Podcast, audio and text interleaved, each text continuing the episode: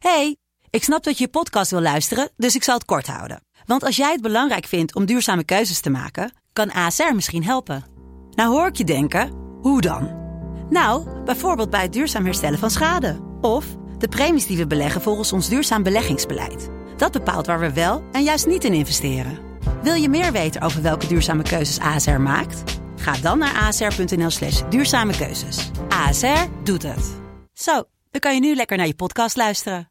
Hey, ik snap dat je je podcast wil luisteren, dus ik zal het kort houden. Want als jij het belangrijk vindt om duurzame keuzes te maken, kan ASR misschien helpen. Nou hoor ik je denken, hoe dan?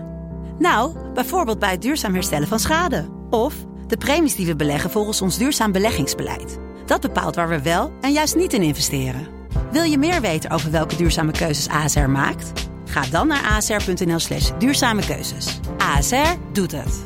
Zo, dan kan je nu lekker naar je podcast luisteren. Dit is Mindfulness, de kortste, meest bewustmakende podcast van Nederland. Haha, mindfulness. Ik ga stuk, schrijft iemand met naam bij redactie bekend. Nou, leuk voor je. Ik zit wel met een serieus probleem.